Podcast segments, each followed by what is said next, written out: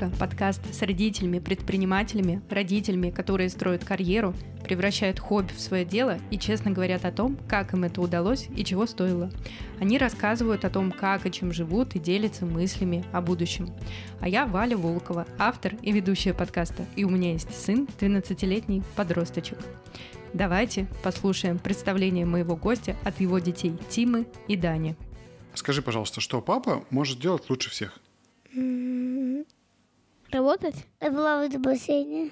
Скажи, пожалуйста, папа, он какой? Добрый, хороший, сильный, умный. Добрый, хороший, умный, классный, крутой. Ну что, как вы уже поняли, в Манке сегодня папа гость. И такого, я вам скажу, не было с первого сезона. И, конечно, я очень хочу, чтобы папы и родители приходили в Манку почаще, Поэтому, если у вас есть на примете папы, опыт которых вам интересен, пожалуйста, пишите мне. А сегодня вы услышите Василия Сикорского. У Василия двое детей, он предприниматель, работает в сфере детского образования более 15 лет. А еще у Василия есть подкаст, он называется «Лучше, чем мы». В нем он с гостями обсуждает вопросы развития и воспитания ребенка.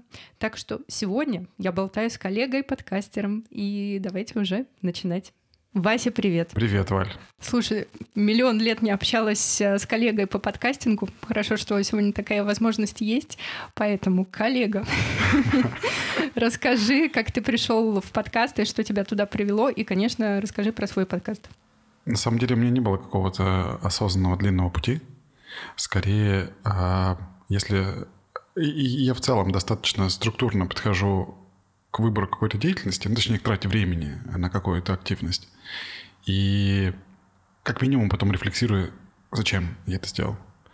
Если говорить, зачем мне нужен подкаст, то, наверное, самая а, главная а, задача, которую он для меня решает, это возможность общаться с разными умными людьми на тему э, родительства, на тему образования, на тему воспитания, развития детей.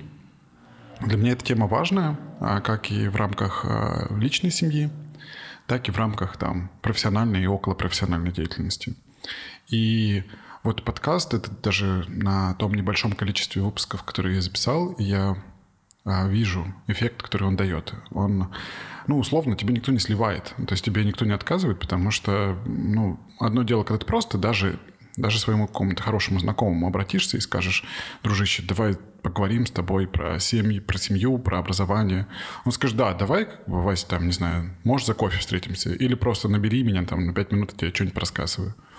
Это одно отношение. А когда ты говоришь, давай запишем эпизод, даже несмотря на то, что я записываю эпизоды там по полтора-два часа, это все равно прекрасно. Ну, это человек по-другому настраивается, ты можешь задавать другие вопросы, глубже отвечать и так далее. И это самое главное, что дает подкаст, возможность общаться и рефлексировать на тему детства. А второе, что дает подкаст, это какой-то степень, ну, как следствие первого пункта, это возможность улучшить качество жизни своей семьи, а, детей в первую очередь, во вторую очередь там а, меня, жены, ну то есть связи с партнером. Потому что эти все знания, которые я получаю, мысли, они дают мне самому много инсайтов, позволяют задуматься немножко по-другому. Понятно, что это все еще нужно внедрить, а не только наслушать теорию, но тем не менее. Ну и третье, наверное, есть еще история про некое увековечивание рефлексии своей. То есть ты поговорил, что-то обсудил, зафиксировал мысли. Это как, не знаю, посты в соцсетях. Ты потом это с удобством читаешь и вспоминаешь, что ты там думал в этот момент, какие у тебя мысли. Ну и финальное, у меня есть э, основной, основная деятельность, которой я сейчас занимаюсь, это сервис бронирования детских лагерей. И уже после того, как я запустил подкаст, я подумал, что это может быть полезно еще и для бизнеса. Потому что некоторые эпизоды я записываю с руководителями детских лагерей, и мы можем давать родителям еще более глубокую возможность изучить лагерь, послушав о нем от первого лица. Вот, прости за долгий ответ. На самом деле я на вопросы твои буду отвечать долго. Это они у тебя и глубокие достаточно, и второе, я сам парень не быстрый в плане а, речи и в плане а, длины ответов. То есть я не могу односложно отвечать на них. Да слушай, это классно. Ну, а кто любит односложные ответы? И вообще зачем они нужны? Потому что они ничего не дают. Так что класс. Я хочу сказать, что у меня какие-то пункты с тобой совпадают в плане того, что я общаюсь с людьми и получаю вот их взгляд, их мировоззрение, а, то, как они делятся своим опытом, то, как они открыто рассказывают о, каких-то болевых точках, я понимаю, ну, блин, все, все мы вообще не идеальные, все классные, и просто вообще очень круто рефлексировать на эту тему и просто слушать, как у других. Ну и для меня это еще такая 100%. доза огромная доза мотивации, и, ну, знаешь, это прям такая зажигалочка и моя мотивация.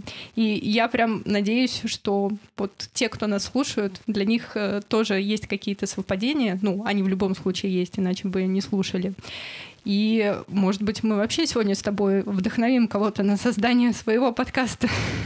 Слушай, maybe. А я еще немаловажный момент отмечу для меня на текущий момент. Он просто не был исходно в списке моей мотивации, но в процессе я его очень хорошо осознал.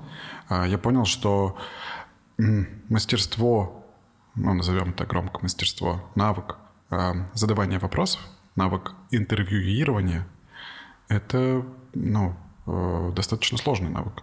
Мне он по умолчанию казался, что это easy-peasy. Ну, там, что там задавать вопрос, тебе поотвечать. Ну, просто сидишь и болтаешь. Вот. Возможно, у меня в целом есть какие-то предрасположенности к этому, поэтому мне чуть легче, чем там в среднем дается.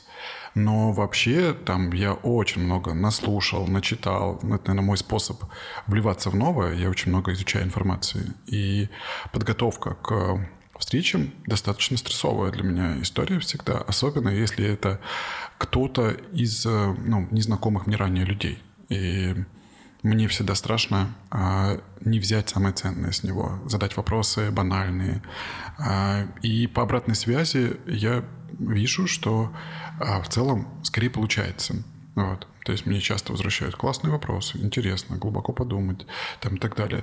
И это для меня хороший знак, и я сам кайфую от этого. Кайфую, когда получается в суть заглянуть э, ну, вопроса и задать то, что обогащает самого гостя в процессе ответа. Угу, да, очень классно раскрыть и показать слушателям. Это прям тоже отдельное такое искусство. Давай поговорим про э, твои э, другие интересы, про твою, я так понимаю, основную сферу деятельности, в которой ты очень давно, э, у тебя к ней большая, большая любовь, привязанность, это сфера детского дополнительного образования. А расскажи, пожалуйста, как ты в ней вообще отказался и откуда интерес к этой сфере? Ответ, если коротко, то случайно. А, более того, я пытался вырваться из этой сферы какое-то количество лет.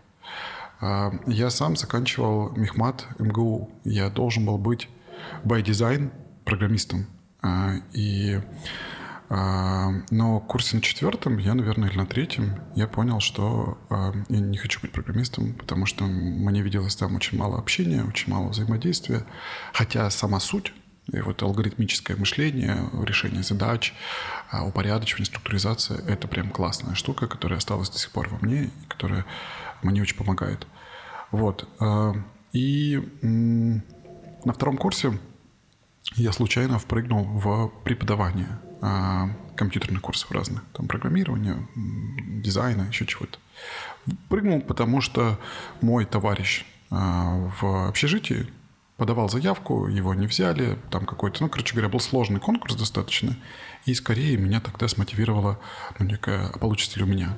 В итоге у меня получилось, я со второго курса стал преподавать, а я преподавал весь второй курс, и, по-моему, после года или после двух преподавания мне предложили там следующую ступеньку некую методистом стать для преподавателей, то есть тот, кто координирует, там, развивает программы и так далее. Я помню, когда это было предложение, ну, это был четвертый курс, да, моего университета, все после мехмата, ну, точнее, там большая часть после мехмата рассчитывают идти на какие-то занудные, сори, нет, не занудные, для меня на тот момент занудные, или точнее на текущий момент занудные, а, истории типа страхования, банкинг, консалтинг и так далее, где платят кучу денег, но где нужно ну, достаточно много рутинной такой, может быть, где-то сложные э, работы выполнять. И я думал, ну, естественно, я для этого учился в Мехмате, чтобы выпуститься и зарабатывать кучу бабла. Э, вот какими-то там ну, конструкциями. Поэтому я даже на собеседовании, когда мне предложили это, я говорил, слушайте, ребята, все так, но я годик поработаю, пока я не закончил университет. А потом я сольюсь, потому что мне там а, впереди а, маячит для меня там консалтинг, не знаю, какие-нибудь большая четверка, большая тройка и так далее. Вот я туда пойду. Поэтому имейте в виду. Ну и вот я себе говорил, наверное, года три всю эту историю, потому что после методиста я стал руководителем детского лагеря, после детского лагеря э, там руководителем филиала, потом в итоге SEO компании достаточно большой, образовательной. И каждый раз я себе говорил, а потом, наверное, года через четыре принял, что не надо себе так говорить, я не пойду в консалтинг, не пойду в банкинг, не пойду в разработку, потому что там, ну, для меня, опять-таки, не было души, не было ценностей, которые создавал. Я удивлялся, как люди работают там где-нибудь в FMCG или там, не знаю, в, там, в табачке где-нибудь или еще. Я думаю, ну как они работают, если они не несут ценность? Как они мотивируют команду, как они мотивируют себя, как они там рассказывают об этом своим родителям, а в конце концов детям. И поэтому, да, я остался в образовании, хотя трек исходный совсем не предполагал этого. То есть для тебя важнее было создать э, такую ценность, обучать, а деньги, они как-нибудь заработаются? Слушай, я хотел бы сказать так э, весьма эпатажно, что я работаю не ради денег, а ради там ценности всего этого. К сожалению, это не так. То есть деньги точно так же влияют, ну, оказывают достаточно значимую а, роль на мою мотива- в моей мотивации. Просто я, когда вкусил уже а, деятельность, которая несет значимые такие социальные смыслы, несет э, такую очень понятную ценность, я не понимал, как от нее отказаться. Ну, то есть, окей, я перескочу куда-то, я буду получать чуть больше денег, там, или, не знаю, столько-то, э, столько же денег, но у меня не будет вот этой части. Я думаю, и как это? Ну, то есть, как, ну, я понимал, что для меня это важно, важно для тех людей. У нас был потрясающий коллектив, и есть, мне кажется, большая часть моих текущих друзей сконвертировалась из коллег по работе. И наоборот. И поэтому, ну, и плюс как бы, там очень динамично, активно росла компания. То есть я работал в частном бизнесе, где я продвигался постоянно, новые интересные задачи. У меня даже не возникало ни разу, ни разу не было мысли о том, что я хочу уйти из нее и хочу поискать что-то на стороне. Я впервые сделал резюме, мне кажется, да фиг знает. В году 19 и то потому, что нужно было для какого-то акселератора или что-то такое. Я до этого никогда не было резюме. Вася, расскажи, а как ты пришел к идее создания своего агрегатора детских лагерей? Там было так, э, вот Unium, я думаю, можно называть компанию, в которой я работал, в которой руководил последние там пять лет. Вот я ушел из нее в начале 2018 года. Частично я очень устал от операционной деятельности. Это одна из причин была, почему я уходил. Просто она была достаточно большой. На момент, наверное, года 15 она была, была крупнейшей в России, и это офлайн компания которая учила детей. И там было, наверное, тысячи полторы сотрудников, а, включая преподавателей, включая там разных. И это прям... Я был генеральным директором, и очень много я сам себе не принадлежал, мне кажется, на неделе, потому что у меня была куча встреч постоянно, куча каких-то задач, контроля, менеджмента и так далее. И уходя оттуда, я хотел эм, идти... Ну, то есть я точно хотел в свое дело – идти не в найм. И хотел идти куда-то, где будет меньшая команда и больший объем влияния. То есть, условно, на человека а, сильно большее плечо воздействия. Мне хотелось какой-то такой деятельности, чтобы не было опять миллиарда слоев соподчинения или еще чего-то. То есть корпорацию ну, никак не хотел. И поэтому мне казалось, ну, точно онлайн. И вот модель а, там маркетплейсов, агрегаторов, она вполне себе хорошо годилась под это. Ну и там еще, опять-таки, череда случайностей. В итоге я вышел с имея уже там несколько небольших агрегаторов. Их развивал годик примерно. Один из них хорошо пошел, мы потом в этот момент объединились с моими текущими партнерами и стали развивать вот э, marketplace, сервис бронирования детских лагерей как раз. Ну и чем ты сейчас занимаешься? Какие твои зоны влияния, как ты говоришь? И сейчас ты чувствуешь вот этот кайф и драйв от своей деятельности, когда уже э, вот эта зона влияния, она чисто твоя. Слушай, ну да, вообще в целом предпринимательская история мне супер близка, и я ее очень ценю, и для меня вообще предприниматель по умолчанию это очень такое гордое слово. А, и я, наверное, вообще 90% моего окружения на текущий момент так или иначе предприниматели. Поэтому своя, свой бизнес – это круто в любом случае. А, он наделяет ответственностью, мне кажется, самое главное, что он делает, и дает тебе а, массовую возможность воздействия и там роста. Все зависит от тебя, короче говоря. Ну, или, по крайней мере, сильно больше, чем в других сферах. Субъективное мнение, естественно. Я сейчас SEO, по сути, сервиса бронирования в лагере. У нас там небольшая команда, наверное, там 15-20 человек. Очень сплоченная, очень хорошая команда.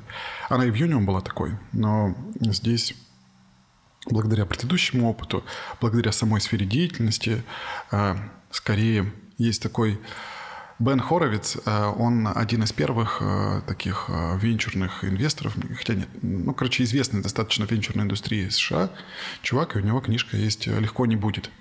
И там он рассказывает про свой путь предпринимательский, как раз там до выхода, по-моему, этот, какой-то из первых браузеров они делали.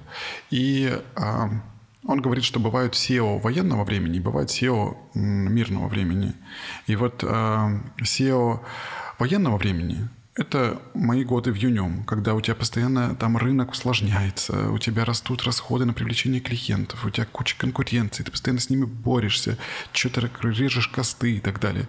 Это одна история. А SEO мирного времени, когда рынок твой дает кучу возможностей, ты бежишь, тебе главное успевать быстрее, чем конкуренты, и конкурентов не так много и так далее. И ты развиваешь, пробуешь новые идеи, привлекаешь людей, как бы, знаешь, и так далее. И вот э, в Юниум я был SEO военного времени, а во Влагере я SEO мирного времени. У нас много классных возможностей, мы дофигища идей, как улучшить сервис. Главное, бери и делай. И, конечно, в этой роли мне, наверное, по психотипу сильно комфортнее, по крайней мере, сейчас. Но в целом очень рекомендую ее всем, кто так или иначе соотносится с менеджментом. Э, вот прям одна из лучших книг, которые я читал на тему управления, предпринимательства и так далее. Читается очень легко, много таких золотых мыслей к размышлению. Забираем рекомендацию, идем дальше. Вася, скажи, пожалуйста, э, ты, получается, в сфере дополнительного детского образования уже очень давно. Наверняка у тебя есть и кейсы, и примеры каких-то классных э, подходов, э, классных проектов, которые ты встречал в последние годы. И вот если такие проекты, которые прям тебя удивили, порадовали, Поделись ими. Да, я сейчас на самом деле что-то забыл сказать. Я пошел как-то рассказывать про в лагере. У меня есть еще второе направление. Это а, онлайн-обучение детей по программированию и по английскому языку. Это как раз тот заход, который я делал там в 2021 году, и мне как раз виделось много несовершенства на рынке детского образования. Я хотел сделать э, такую комплексную историю, где можно было там практически всему поучиться с точки зрения дополнительного развития для ребенка в группе обязательно, с развитием там soft skill ов и все такое. Вот, и тогда я а, вместе со своим партнером там основал Супра, называется онлайн-академия. А, но скажу честно, что в итоге она получилась такой очень бутиковой, и я но сам не успеваю уделять достаточно энергии и внимания и тому и другому проекту. Поэтому большую часть моего фокуса и внимания получают в лагере. А Супра скорее развивается понемножку, растет. Мы там пытаемся улучшать продукт. Я надеюсь, что когда-нибудь у меня будет возможность вернуться и без зазрения всяких маркетинговых и денежных вопросов, точнее, без оглядки на денежные вопросы, развивать просто потому, что мне нравится это. А сейчас, отвечая теперь непосредственно на твой вопрос, а, на мой взгляд, на рынке дополнительного образования детского есть очень сильный перекос и такая, ну, в целом, не совсем хорошая для пользователя, для конечного потребителя ситуация. А сейчас рынок детского образования, он, да и взрослого, наверное, тоже, он не про продукт, а про маркетинг. Я поясню, что под этим подразумеваю, что, в общем-то, для того, чтобы а, решать свои бизнес-задачи, и чтобы там к тебе приходило много клиентов и все такое, не обязательно делать хороший продукт. И надо делать классный маркетинг. Нужно быстро рассказывать, много рассказывать родителям о том, а, там, как это будет все, не знаю, там, быстрее добегать до него, там, вовремя светиться перед его глазами. И а, родитель в конечном итоге зачастую не может даже определить, что такое хороший продукт, а что такое плохой. Вот. И поэтому а, наступит, на мой взгляд, момент, когда это все изменится и пересоберется, и когда продукт будет действительно важен. Я, естественно, утрирую, там есть э, много компаний с хорошим продуктом, но в целом родитель, купив что-то, ну, как-то там с ребенком занимается, вроде нормально, но чем отличается нормально, это хорошо, он не может определить. И теперь, вот говоря про какие-то прикольные штуки на рынке образования, я, наверное, скажу, что а, даже когда ко мне обращаются с рекомендацией, посоветую, не знаю, что-нибудь по программированию, посоветую, поэтому я не могу дать хороший совет, потому что все сильно зависит от преподавателя. Нет компаний, которые я гарантированно могу сказать, вот она хорошая, здесь вы придете, и будет ваш ребенок получать, не знаю, знания там по дизайну, по программированию, по гитаре и так далее. Я где-то знаю там руководителей, собственников и более склонен доверять, что у них больше процент продуктов хороший, меньше процент продуктов плохой, но все еще многое зависит от преподавателя, и поэтому ну, скорее так говорю, вот здесь должно быть в целом все хорошо, они идут в правильном направлении, но смотри конкретно на преподавателя, на группу, как это будет все выглядеть для ребенка. Я апологет, наверное, группового обучения, не индивидуального. Мне кажется, индивидуальный, ну, может, лет с 14 актуализацию какую-то обретает. А до этого, я считаю, ребенку гораздо ценнее учиться в группе, либо там в небольшой группе, либо побольше. Вот. И, ну, наверное, такой в целом моя идеология, что до какого-то возраста, лет там до 12, до 14, важно просто много всего напробовать ребенком, и помочь ему определиться.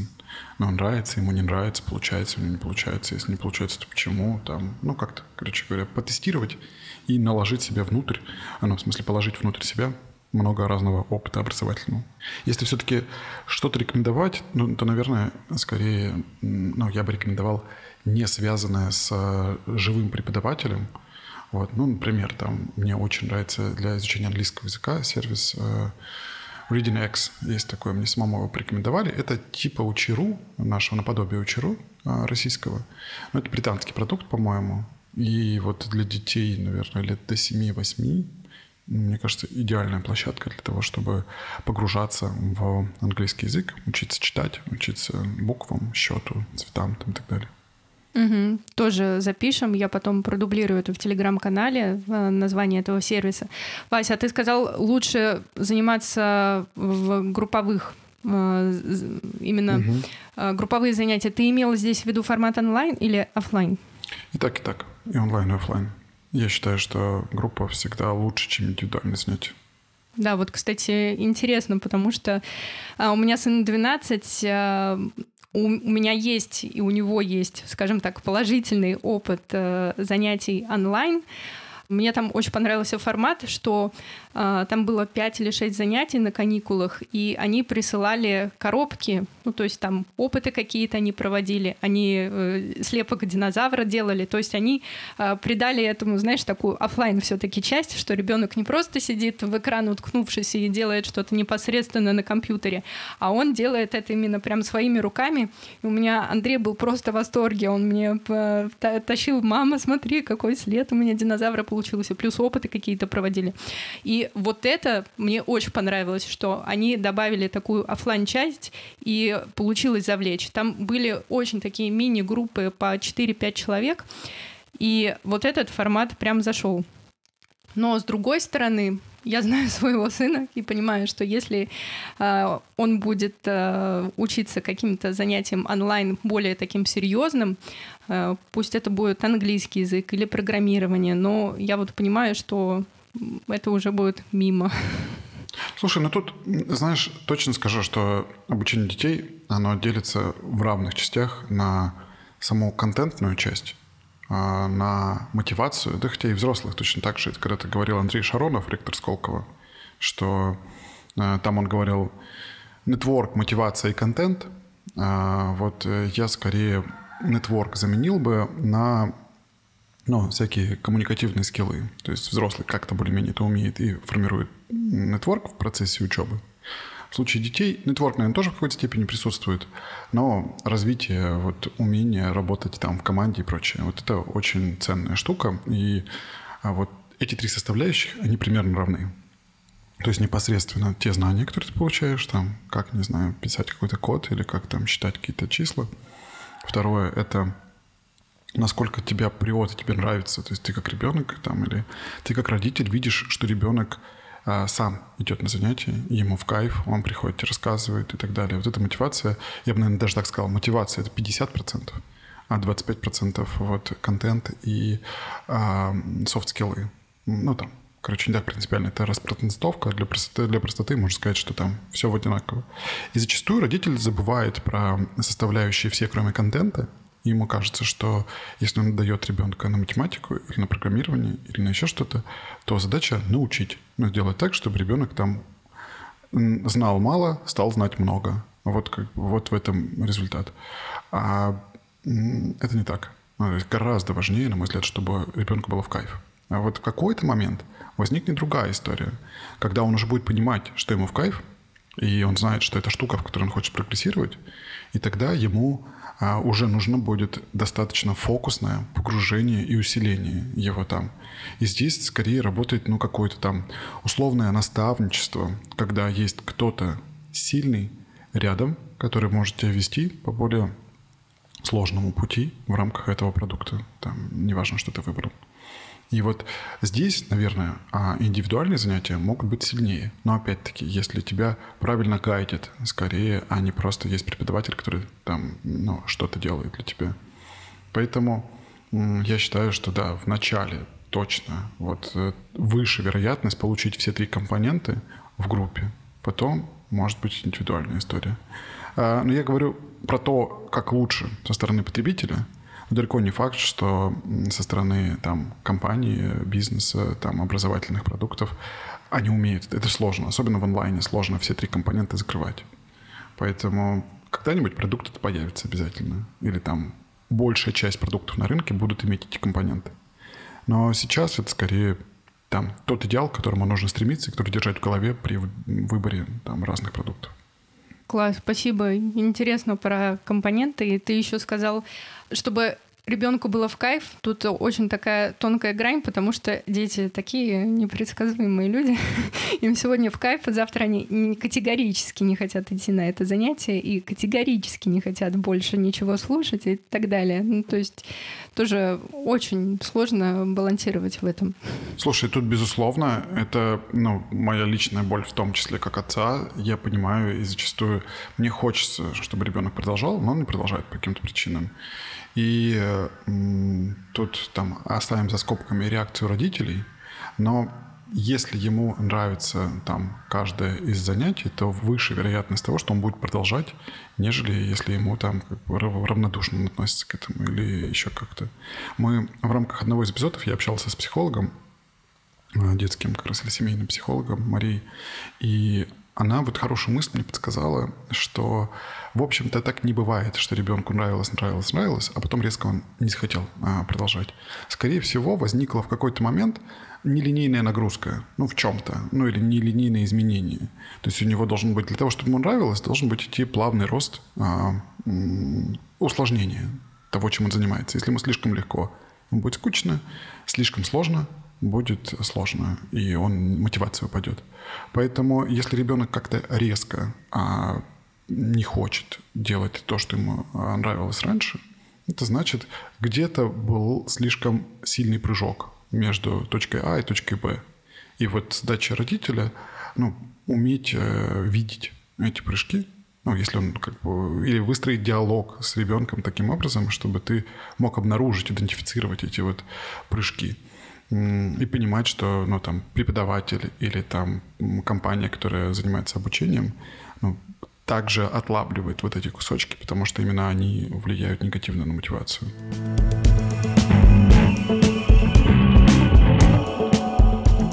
Вася, а, мы уже так немножко затронули тему твоего родительства, ты уже так плавно а, рассказал про свой опыт. Давай прям побольше в него э, пойдем. И мне очень хочется начать с твоего очень крутого, классного, сильного поста. Я нашла у тебя его ВКонтакте. Э, про, он начинается так: я яростный фанат своего старшего сына. Э, мне очень хочется, чтобы ты поделился смыслом этого поста, ну, потому что он, правда, очень сильный.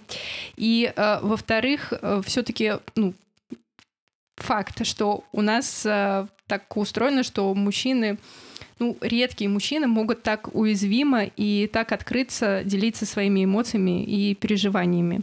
И вот второй мой вопрос связан с тем, что откуда в тебе такая открытость и что она тебе дает? Ну, если говорить про пост, спасибо тебе большое за лестную оценку. Он был, ну, не более чем рефлексией а, вот того момента, в котором я находился. А, если коротко озвучить, о чем он там был, моему сыну Тимуру было в тот момент около пяти лет. И а, я не знаю, то ли это кризисы какие-то, то ли не кризисы, то ли в целом темперамент. В тот момент было максимально непросто было быть его родителем а, в том плане, что а, я находился в точке, когда я понимал, что я очень сильно его люблю, он очень сильно для меня важен и все такое. И как раз с этого я начинал там писать, что прям до знаешь, такого зубовного скрежета а, мне он нравился, я всегда им гордился. Но а, в то же время а, порой мне было настолько сложно. Я в абсолютно диаметральной противоположной точке находился, и это вызывало дикую фрустрацию. Сложно в том плане, что я не понимал, что вызовет э, его расстройство, его слезы и так далее. То есть мне казалось, что у него в голове какая-то машинка по генерации случайных чисел. То есть непонятно, что туда зашло, что оттуда вышло а, и какая будет реакция.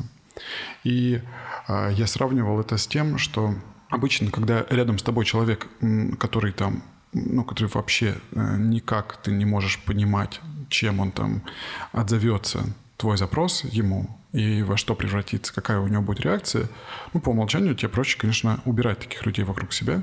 А здесь ты такой, как будто часть тебя, то есть, не знаю, твоя правая рука отказывается а, выполнять твои просьбы. И она, ты говоришь одно, а она начинает, то есть ты хочешь взять что-то, а она тебя бьет по лицу. Знаешь, ты хочешь там, чтобы она лежала спокойно, а она начинает вокруг твоей головы бегать. И, и вот это фрустрирует, конечно. То есть ты пытаешься по-разному, а оно не работает. И вот э, с ребенком у меня происходила похожая история. То есть я там просил его там, да не знаю, ну просто любые диалоги могли превратиться там в слезы, истерики и прочее. И это, ну, наверное, как вывод из этого всего. Я, в общем-то, и с этим сейчас согласен. Ничего глобально не изменилось, стало легче, но там элементы этого сохранились. Вывод, что я не знаю более сильных инструментов прокачки принятия, чем дети. А, про вот растяжки а, собственного эго, растяжки а, того, что ну, ты не можешь влиять на что-то. То есть вот особенно изнутра таких вот людей-достигаторов, наверное, к которым я себя зачастую отношу, ну, принять. Ну, вот, ну, он такой. Вот э, там первое, да, что непрозрачные совершенно реакции, неожиданные, даже не то, что непрозрачные, они абсолютно рандомные могут быть на твои какие-то. И второе, это то, что, да, тебе необходимо иметь достаточную а, силу для того, чтобы принять, что он может быть не таким, как тебе хотелось бы, чтобы он был не таким, как э, тебе кажется должно быть или правильно быть. Вот. Он такой, как он есть. И ты можешь помогать, э, можешь не мешать, вот, можешь пытаться как-то блокировать и ломать, но лучше от последнего точно не станет. Поэтому в итоге так, я пытаюсь просто, знаешь, в голове у себя в такие сложные моменты повторять там как я называю ее, мантра безусловной любви, что в любом случае там твоя задача поддержать, помочь, принять любым, неважно каким. Вот ты всегда э, просто принимай и будь рядом. И это лучшее, что ты можешь сделать. Вот, это если говорить про сам смысл того, что написал, может, я сейчас переврал немного его, но примерно об этом. А про открытость... Слушай, я в этот момент не чувствовал, ну, и сейчас даже не чувствую, что это какая-то, ну, а, высокая степень прозрачности, открытости и уязвимости, которую я показываю. Мне кажется, что ну, я просто рефлексирую относительно сложности, которая у меня возникает в конкретный момент времени, и пытаюсь ее для себя же самого структурировать. Мне кажется, когда я долго был там CEO большой компании, у меня были определенные такие корпоративные каркасы, которые меня удерживали я должен был иметь определенное лицо а, в компании, определенным образом коммуницировать. Все равно у нас была супер свободная компания, но тем не менее это давало определенные ограничения. Даже не знаю, в ответ а, на сообщение, ну вот такой банальный пример, на сообщение где-нибудь там в Телеграме, а, я перестав стать, ну, уйдя с позиции SEO, я могу комфортно ответить сердечком на какое-нибудь сообщение. А, человеку, с которым я раньше был там какой-то, ну, там, в соподчинении каком-то. И даже, ну, в любом случае. И вот это дало мне точно значимую свободу. Вот э, сердечко, это... Не, ну, я не мог себе позволить раньше так сделать. Это, возможно, мои загоны, и я так... А вот после этого я могу. Могу делать что угодно, что хочу. Ну и плюс, а дети – это та тема, в которой вроде как я могу не иметь никаких ограничений, потому что она никак не связана с работой.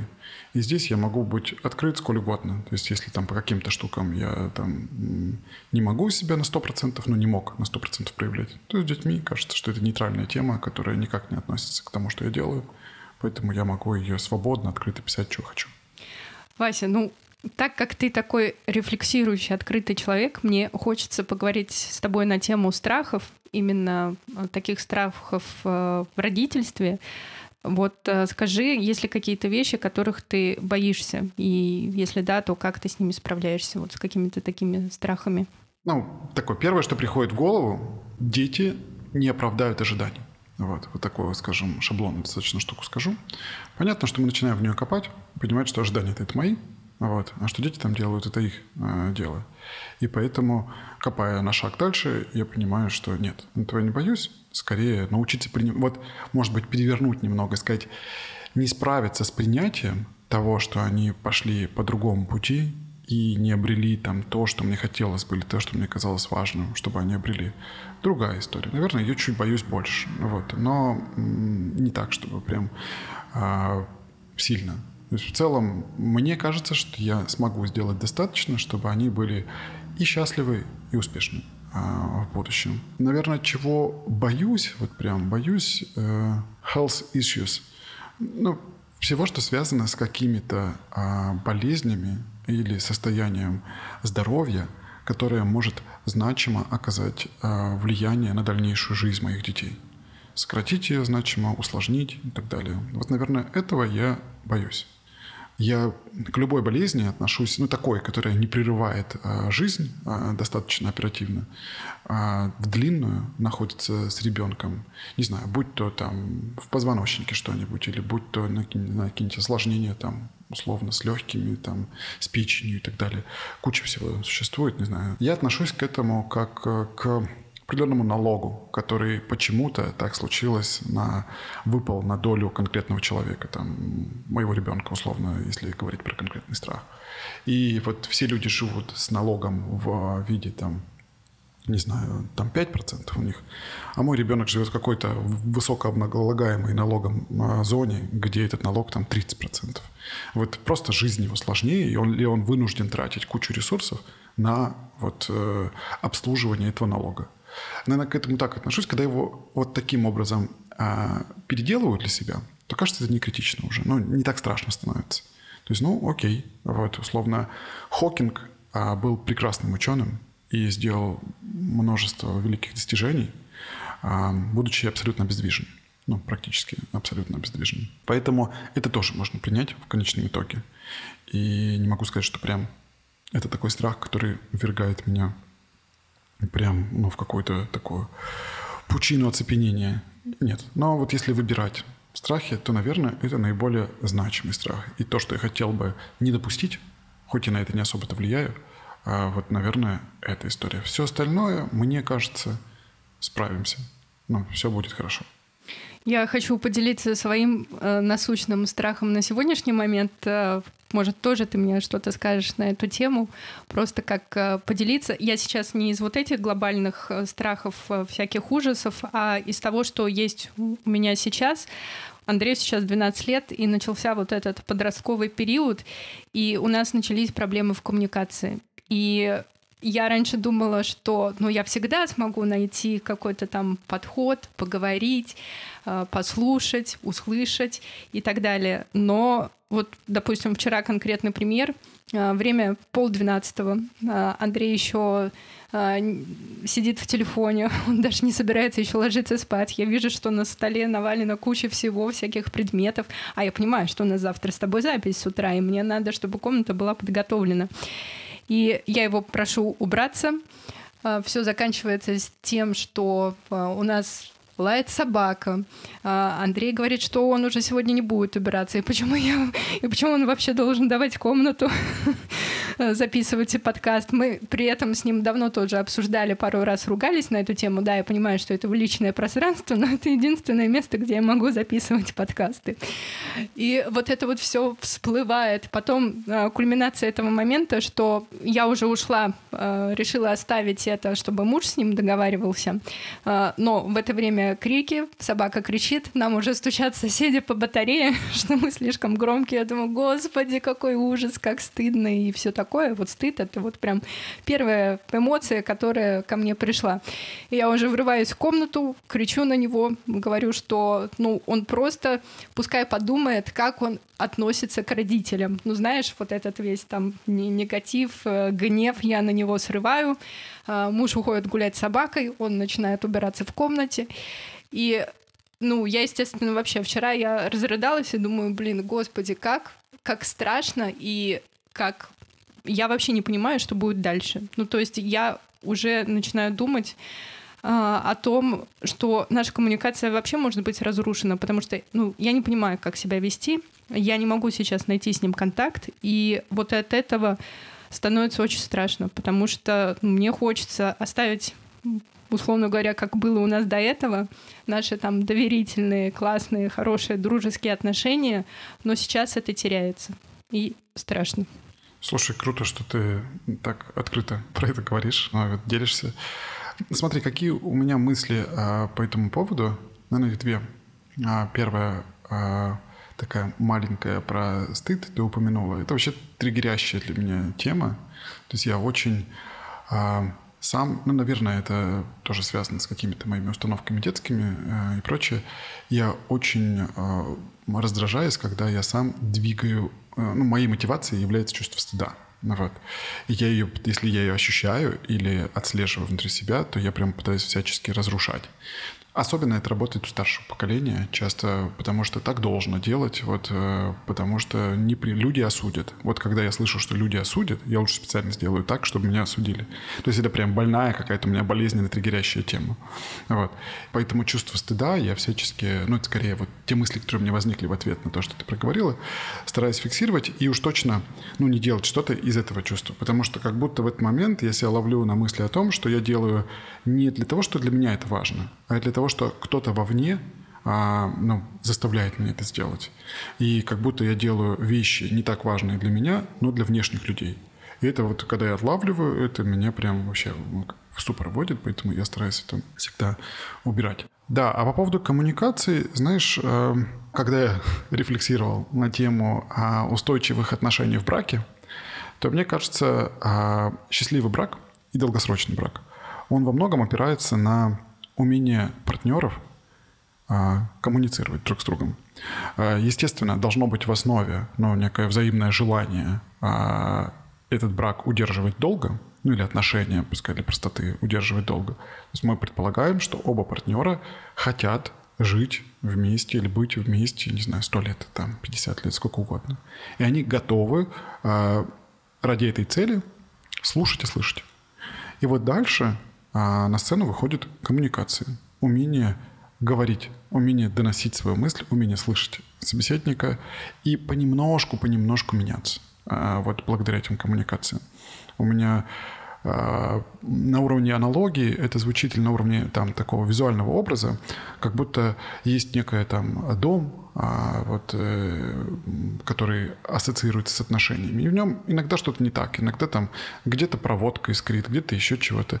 И вот каждый раз, когда вы садитесь с партнером и о чем-то говорите, не знаю, о том, что вас раздражает друг друге, или о том, что произошло, то, что вызывает какую-то проблему, а, то вы как будто находите то место, где что-то не так, и улучшаете его, правите. Там, не знаю, эту проводку изоленты обмотали, заменили на новую или еще чего-то там. Тут дверь поехала, вы ее поправили тоже. И поэтому с каждой коммуникацией становится легче потому что их все равно бесконечно много. Этот дом постоянно там ссыпается, двигается, не знаю, еще чего-то. Но вы постепенно, каждый раз, слушая друг друга, улучшаете, улучшаете, и в конечном итоге ваша жизнь становится лучше и лучше. И вот это отношение с партнером, поэтому там вот мы с женой в браке там почти 9 лет уже, и я не могу сказать, ну, то есть у нас мы всегда в процессе коммуникации. Она прекрасный человек, и она лучшее, что я мог сделать в своей жизни, выбирая жену, а, но мы все время находим какие-то, ну, общаемся друг с другом, какие-то моменты находим, которые нас раздражают, мы их и вот, мне кажется, научились общаться нормально мы лет через пять после а, начала брака. Вот как бы слышать друг друга, понимать, меняться, не таить какие-то обиды и так далее. А почему про это говорю? Потому что мне кажется, что э, с другими ну, важными для тебя людьми, в общем-то, ситуация не сильно отличается. Ну, то есть, будь то сын, будь то там мама, будь то там партнер по бизнесу, будь то партнер по, в семье, там муж, жена, а, все сводится к аккуратным а, таким длинным коммуникациям, к слышанию, пониманию, изменению. Есть книжка такая, называется Non-Violent Communications – она точно переведена на русский, называется «Ненасильственные коммуникации». Да. И там она, может быть, где-то чересчур миндально так расписывает, но мне кажется, она очень мощная с точки зрения того, вот таких мягких переговоров, мягкого общения с людьми, э, которые действительно важны. Ну, я тут э, хочу добавить именно про, э, знаешь, такую работу с эмоциями и мне кажется, вот это даже, наверное, ну, лично у меня лежит э, в базе, потому что коммуницировать в спокойном состоянии, естественно, не равно, как коммуницировать, когда ты, вот знаешь, у тебя прям уже сильные такие эмоции, и они тебя переполняют. И вот как вектор такой, я прям хочу э, и Андрею помочь э, разбираться вот этими сильными эмоциями, когда вот они уже у него там закипают, и самой научиться с этим работать и э, уметь, э, ну, знаешь, так снижать градус и вообще понимать, почему эта эмоция возникла, что она мне дает и что она хочет от меня на самом деле.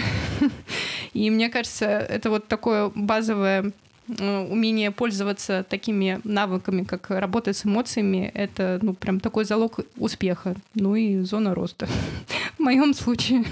Тут сто процентов. Я этот, э, для себя у меня похожие проблемы. Они, мне кажется, у всех э, похожие. Э, я лично тут лишь вскользь упомяну. Для меня, например, инструмент медитации в свое время был первой причиной, которым, по которой я к нему обратился. Это была ровно ситуация, похожая на твою. Точнее, ситуация ровно похожа на твою. То есть, по сути, если прям одно из определений или одно из прикладных применений медитации, которое я слышал от Питер Атия, есть такой медик, там, спортсмен американский. И он говорил, что медитация – это простой способ увеличить э, размер окна между стимулом и реакцией. То есть что-то тебя триггернуло, ты как-то на это отреагировал. Ударил, закричал, заплакал, убежал, что угодно. И вот это окошко очень маленькое у нас вследствие нашей физиологии. И вот медитация – это один из наиболее доступных инструментов, который позволяет увеличить этот зазор между стимулом и реакцией. Потому что на ребенка мне легче как бы прикрикнуть, легче там как-то криво отреагировать зачастую, потому что прям, ну, особенно вот в разрез того, что мы говорили ранее, ну, иногда прям по самому больному изнутри. И ты, конечно, этот реагируешь не так, как ты реагируешь в трезвом, спокойном состоянии, а зачастую именно как в взвинченном состоянии. И вот уметь отловить себя в этот момент и там, да просто даже никак не отреагировать, а там пойти продышаться или выйти из комнаты. Вот это очень ценно. И это был мой первичный запрос на вообще на медитацию как деятельность. Класс. У меня, кстати, перед этим будет выпуск э, с Катериной Лингольд, где она делится техникой для детей медитация радуги. У меня Андрей уже побольше, но вообще очень классный такой эксперимент э, и ребенку показать, как это классно медитировать и, ну, знаешь, отслеживать э, все свои состояния, все свои ощущения и самому в этот момент успокаиваться. Короче, очень классная тема. Очень прикольная, потому что я прям а, искал кого-то, с кем можно поговорить, да, про детскую медитацию, как детям это все научить, обучить. Ну, вот, я даже не знал, что есть прям специалисты такие русскоязычные.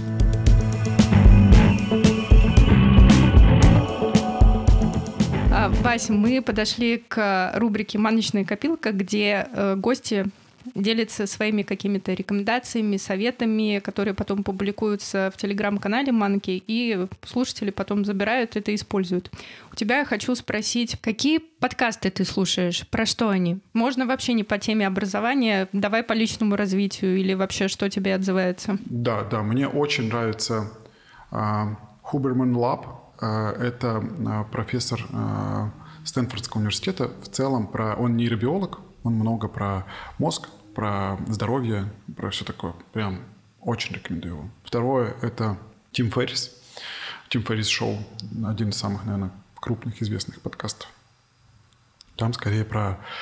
Я бы не сказал, что про личное развитие, но со всякими такими супер-перформанс чуваками – он пытается понять, как э, ну, вот, стать лучшим в том, что ты делаешь, за счет чего какие-то техники найти в них. Тоже прям топчик э, подкаст. Есть еще там Лекс Фридман, э, еще что-то, но их я мало, мне кажется, в последнее время слушаю. А, Сэм Харрис, э, это про медитации, тоже очень мудрый, глубокий чувак. Э, вот, Питер Атия есть еще тоже. Это он э, тоже медик, э, такой спортсмен, э, и у него комплексная история на всю эту тему. Угу, класс, спасибо, все забираем. Какие занятия, увлечения, то, что ты сам практикуешь с детьми, вот ты считаешь, что это очень важно для развития ребенка? Слушай, а, я сначала назову некие принципы, на которых, а, на которые должно все насаживаться, на мой взгляд, опять-таки субъективно. Давай. А потом перейду уже к каким-то конкретным, может быть, ну, более конкретным инструментам. Мне видится, что задача родителя в целом э, в отношении своего ребенка состоит, э, ну, делится на три э, составляющих. Первая составляющая – это давать, ну, создавать некую экосистему, назовем так широко. Это предоставлять возможности различные образовательные, не знаю, правильные, правильную среду вокруг создавать, на физиологическом и эмоциональном уровне. То есть это может быть и место для жизни, где ты живешь, и окружение, которое вокруг тебя, то есть чтобы это были там добрые, любящие, нетоксичные люди, которым будет приятно, от которых можно будет чему-то учиться и так далее. Это во многом задача родителя. Он может создать вокруг ребенка. По крайней мере, какой-то пласт этого может создать. То есть вот, э, и да, какое-то предоставление возможностей. Попробовали это, попробовали, то есть то, что ну, более-менее э, понятно. Там мы сходили в бассейн, на футбол, шахматами позанимались, там рисовать, э, умели в дзюдо, э, там походили и прочее. Это первая функция родителя, ну, первая составляющая. Вторая составляющая – это помогать ребенку рефлексировать касательно всего этого. То есть у него будет что-то не, не получаться, что-то будет нравиться, что-то будет не нравиться, там где-то будет заходить, где-то не заходить. И ребенку вследствие его достаточно ограниченного, ну или там недлинного жизненного опыта – это с одной стороны. С другой стороны, наоборот, более, большей свободы в голове, у него будут разные мысли появляться относительно этого, относительно того, какой он после того, как у него случился какой-то опыт. И вот э, функция родителя в данном случае быть рядом и помогать ему нащупать этот опыт, подсказать, э, там, каким образом сделать следующий шаг – и как там, не знаю, если это было тяжелое какое-то событие, как его пережить, как вы, извлечь из него новые какие-то полезные штуки. Мне кажется, что родитель — это некий такой трекер, знаешь, который рядом находится в этом плане и помогает тестировать новые гипотезы, превращать их в какие-то там новые попытки, анализ и так далее. И третья функция, она, с одной стороны, самая простая, а с другой стороны, зачастую самая недостижимая. Это безусловная любовь. Это просто принимать, любить на тысячу процентов. Он всегда должен понимать, что каким бы он ни был, что бы он ни делал, хороший он борец, нехороший, классный он футболист или не классный, там делает он что-то хорошо или не делает, его всегда любят. Всегда. Примут любым, кем угодно. Вот он самый крутой, самый сильный, самый лучший а, для тебя, как для родителя, и для еще какого-то достаточно широкого круга людей, там, который ты создал как родитель вокруг него. Вот, наверное, это принципы. То есть вот те составляющие, которые, на мой взгляд, должны проявляться в родителе. Ну, должны, условно. Никто никому ничего не должен, но было бы круто, если ты как родитель можешь нащупать каждую из них.